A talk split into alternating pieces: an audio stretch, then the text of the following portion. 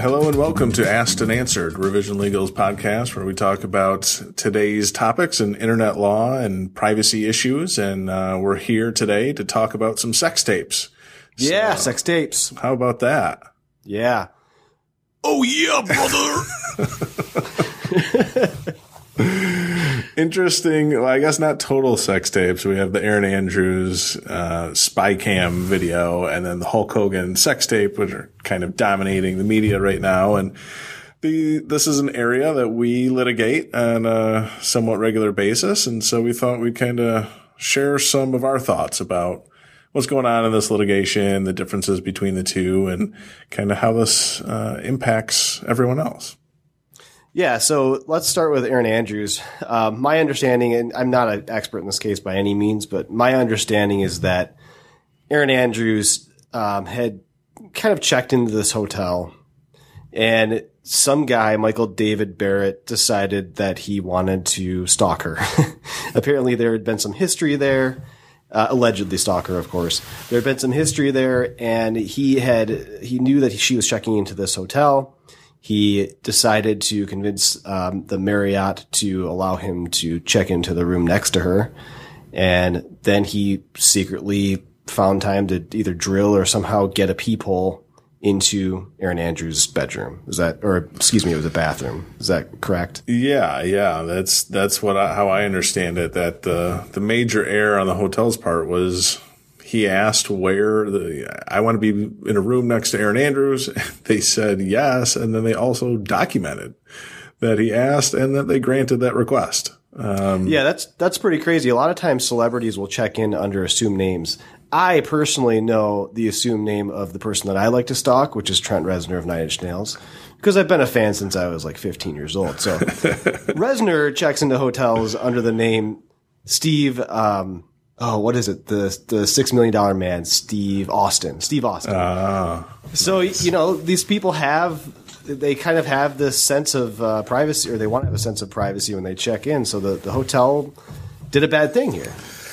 Yeah, I mean it's, it, it's a colossal mistake, million, you know, twenty million dollar mistake. Now that we know uh, what happened at trial, but it's um, you know the hotel that I guess the problem why how this is getting news is I guess it's an innocent mistake.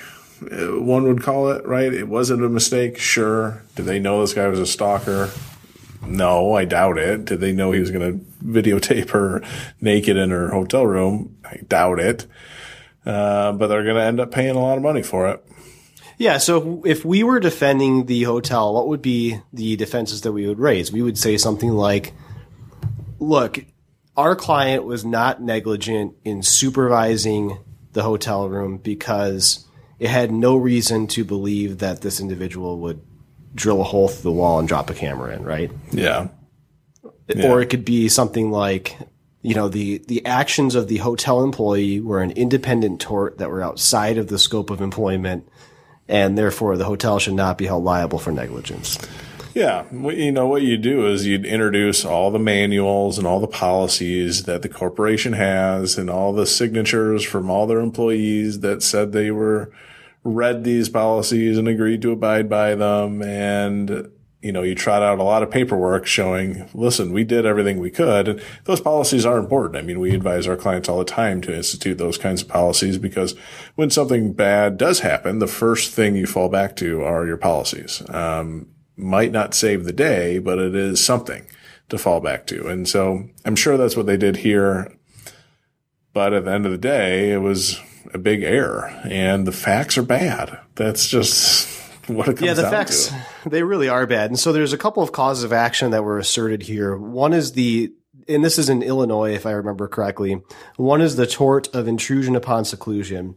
And that tort basically says that a person who intentionally intrudes physically or otherwise, upon the solitude or seclusion of another person uh, in his private affairs or concerns is subject to liability for invasion of privacy. And a, a lot of the cases say that this intrusion upon seclusion has to be of the type that mimics being physically present.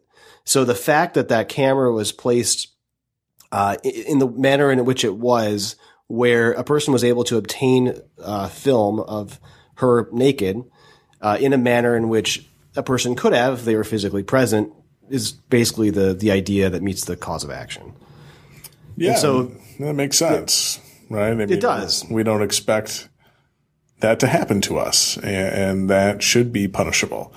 Um, and I think this idea of like what is invasion of privacy is a question that most people don't know. I mean, there is it's a common phrase, everyone says it, but do you really know what it means? And it's it's actually these four other kind of subsets of invasion of privacy, and intrusion upon seclusion is one of those. Yeah, absolutely. A lot of people say, "Oh, they invaded my privacy. They invaded my privacy." Well, actually, there's some very specific categories that constitute invasion of privacy, especially in the United States. Another one of those is the public disclosure type of claim. And so that claim is it occurs where one gives publicity to a matter concerning the private life, in this case Erin Andrews, and is subject to liability for that invasion of privacy if the manner that's publicized, the matter that is publicized, would be highly offensive to a reasonable reasonable person and is not of a legitimate concern to the public. So here we've got a sec, not a sex tape, but a, a naked film that probably is highly offensive to the reasonable person. They don't want to be displayed naked in public. And, you know, frankly, it's probably not a legitimate concern to the public that Erin Andrews be naked. And the public doesn't really have a need to see that. No, I think there's probably a large part of the public that wanted to see it. Yeah, right. Absolutely. Uh, but I don't think, um, no, I don't think it certainly would have not fall under that exception. And, and this kind of gets into the issue of, well, you know, the idea of the public wanting to see this. I mean, there's been kind of mixed reactions to this verdict. I think anytime you see large verdict amounts, and the jury came back with $55 million in damages, uh, roughly split down the middle almost from the actual dangerous stalker and the corporation that made a mistake. Almost split down the middle, a little bit more in the stalkers uh, ballpark, but kind of split reactions on was this the right result? You know, some people are saying, well, hey, didn't Erin Andrews actually benefit from this publicity? Didn't it actually make her more of a, you know, household name and further her career? Yeah, and that that's really interesting argument. It sounds intuitively it sounds like a horrible thing to say, right? That well, this victim she she made it big because she's naked. But that's a real defense because you're you're talking about damages. And if Erin Andrews' career skyrocketed after this video was released, there's a, at least a tenable argument that there are no damages, that her career is actually increased, and therefore the harm that is uh, attempted to be prevented against by these invasion of privacy torts did not occur. And that's interesting. It's interesting from a legal perspective. Might not be interesting from a moral perspective, but it's interesting. Yeah, I think it's. I think he probably had to bring that defense up as a as an attorney, although I feel like it could backfire pretty quickly. Yeah, well, especially with a jury. well, yeah, a jury may not like that. It just may not like that line of arguments. And when you're in front of a, you know, juries are fickle, right? And they, a couple things they don't like, and that's more important all of a sudden than a lot of evidence. And so it is a kind of fine line going down this road of, well, yeah, she was spied on and she was videotaped naked, but it was actually a good thing for her. It's a tough one. Yeah, it's a tough one, definitely. So let's talk about this other one, um, which which is interesting. Did, did you ever watch wrestling when you were a kid? I was not a huge wrestling fan, uh, although I kind of wish I was because it seemed like so much fun. Um, looking back at it now, it just looks so ridiculous and entertaining. I kind of wish I was. Well, I, I kind of grew up um, like you did in the Detroit area, and I had an opportunity to go see Hulk Hogan back in the maybe late 80s, early 90s. And I, there's a photo of me in a Hulkamania t-shirt. oh, wow. We need to so get I, our hands on that. Yeah, that we should drop that in the show notes if I can find it. Um, but this, so the next issue is this Hulk Hogan sex tape. And so, um, my understanding of this, again, I don't have a, a huge depth of knowledge on this sex, particular sex tape, but Hulk Hogan, uh, had a friend. His name was Bubba Clem and this guy invites Hulk Hogan over to have sex with his wife, which, you know, it's kind of interesting. Yeah. So uh, he brings Hulk Hogan over, and Hulk Hogan has sex with his wife, and it's taped. And lo and behold, the tape gets out. Right. Right. Tape gets out to Gawker Media, uh, which Yeah. is the website behind, well, Gawker, but I believe also behind, uh, like Deadspin. Is that all the same group? I think it is. Yeah, yeah, I think it is. I think you're right. Deadspin, Jalopnik, Yeah. um, all that group. Yeah. And so they they say they get it from an anonymous source and they um you know, they publish it. They go for it. Yeah, and so interestingly, the because this Bubba Clem guy took the video, the copyright rights vested in him.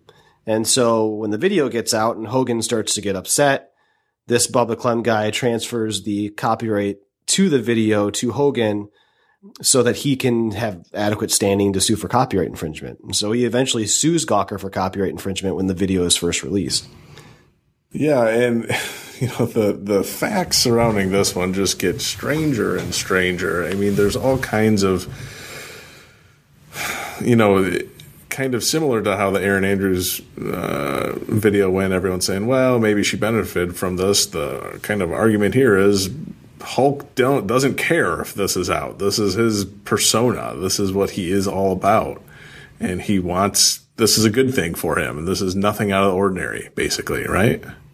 Yeah, I mean, they're basically saying the defense is saying that, look, this is a guy who bragged to the world about his sexual prowess for a, a number of years, and he does, you know, he, this is newsworthy. This is it discusses, um, you know, it, or it sheds light on whether or not he has this sexual prowess.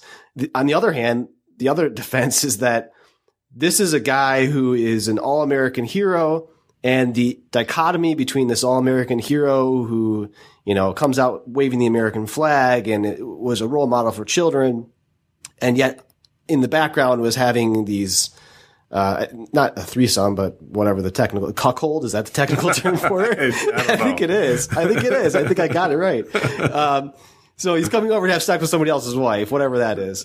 Um, you know, there's a dichotomy there that is worth talking about. And that's kind of the defense that Gawker's raised, which is really a First Amendment defense.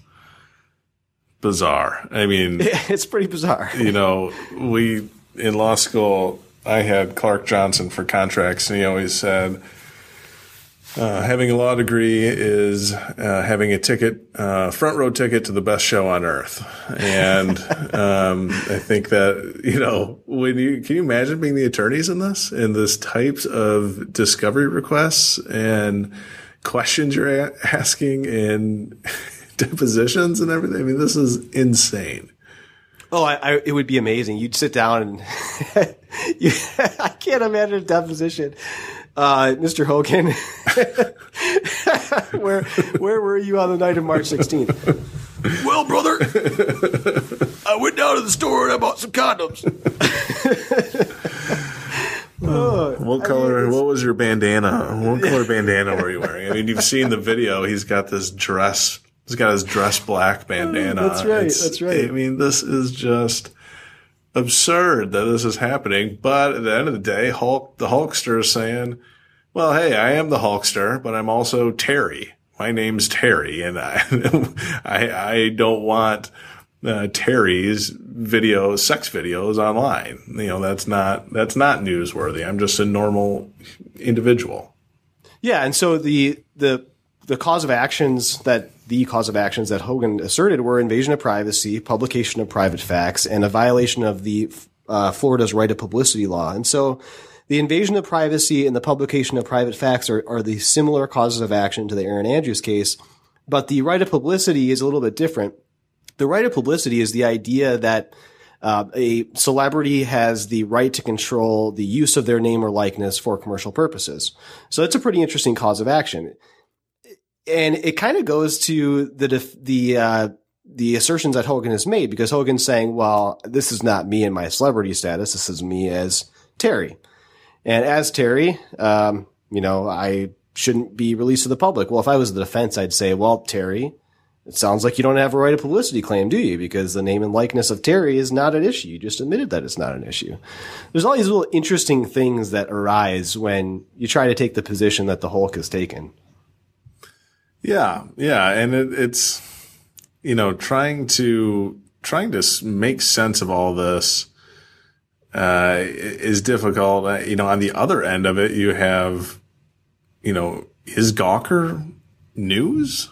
I mean, is what they do news? yeah. You know, like, um, I know I heard that part of Gawker's, def- part of, um, Hulk Hogan's defense was they had an expert, you know, journalism professor come in and talk about, you know, the 30 tenets of journalism and like these are the ethics that a journalist would, would take. And then I, from the quick, you know, news article on this, Gawker's response was, well, we're a different kind of journalism. right. So like, we don't care about any of those rules. And so like, is that right? I mean, is, can you just define your own form of journalism and now you are a news outlet and now you can, you are help. I mean, there are help. Why is this newsworthy? I mean, this is more newsworthy because of Gawker being around than it was before they were around, right? Like, no one would have said, you know, there's kind of some similarities dating back to like the Pam Anderson, Tommy Lee sex tape.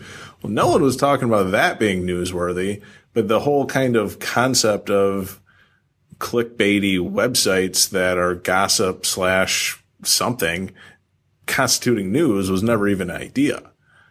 No, you're absolutely right. It's it's interesting that the the prior tactic was well, it's out the Pamela and Pamela Anderson and Bret Michaels era. The tactic was, well, it's been leaked, so we might as well monetize it. I guess people already have it in their hands. Let's just try to sell it to people and try to make some money off of it.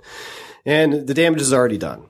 In this case, yeah. it's different. It's obviously that um, Gawker is raising this defense that, well, this is newsworthy, and it, we have a First Amendment right to give the public what they want, which is the news on Hulk Hogan's sex life. And you, are right. Is it newsworthy? Would the New York Times publish uh, an article about Hulk Hogan's sex tape? Probably not. It, it probably uh, would have larger standards than this. But in the era in which we have TMZ and Gawker kind of digging into the private lives of these individuals, it'll be interesting to see whether or not we get a stronger recognition of the right of publicity coming out of these types of cases. Yeah, yeah, definitely. I mean, it, it really puts you know the idea of celebrity in a, in a different kind of setting here, and I think that you know our whole country is undergoing a whole different idea of what celebrity is and who is a celebrity, what can celebrities do. I mean, it's um, you know Donald Trump is probably a good example of that, uh, taking that celebrity and looking like he's going to get the Republican nomination. It's yeah. just uh, fitting, you know, these very old, these are historic causes of action, invasion of privacy, you know, intrusion upon seclusion. These are, are things that have been around for forever. And fitting in Gawker and newsworthy and First Amendment stuff into it is just, it's really interesting way of how the law kind of shifts and adjusts to the time and the reality of what's going on. And not exactly sure how it's going to come out. I mean, I if I had to bet, I'd say Hulk Hogan's going to win.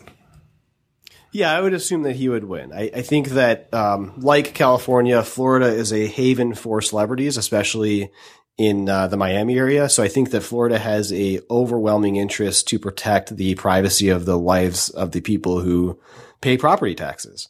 And so I think there's a huge incentive for a Florida court to recognize that this type of um, action is not okay, and therefore it should award a celebrity damages for it. I think um, I, I don't think Gawker's defense is as solid as they think it is, and I question why the case didn't settle at the outset. I think a lot of this has to do with, and this is just my opinion from a thousand feet away.